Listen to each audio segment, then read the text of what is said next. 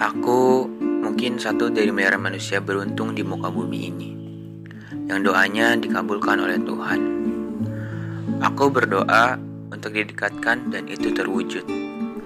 Tapi itu adalah doa terbodoh yang pernah aku panjatkan.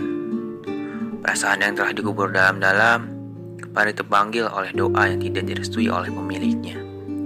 Aku terlalu bodoh. Aku berpikir doa itu tidak akan terkabulkan.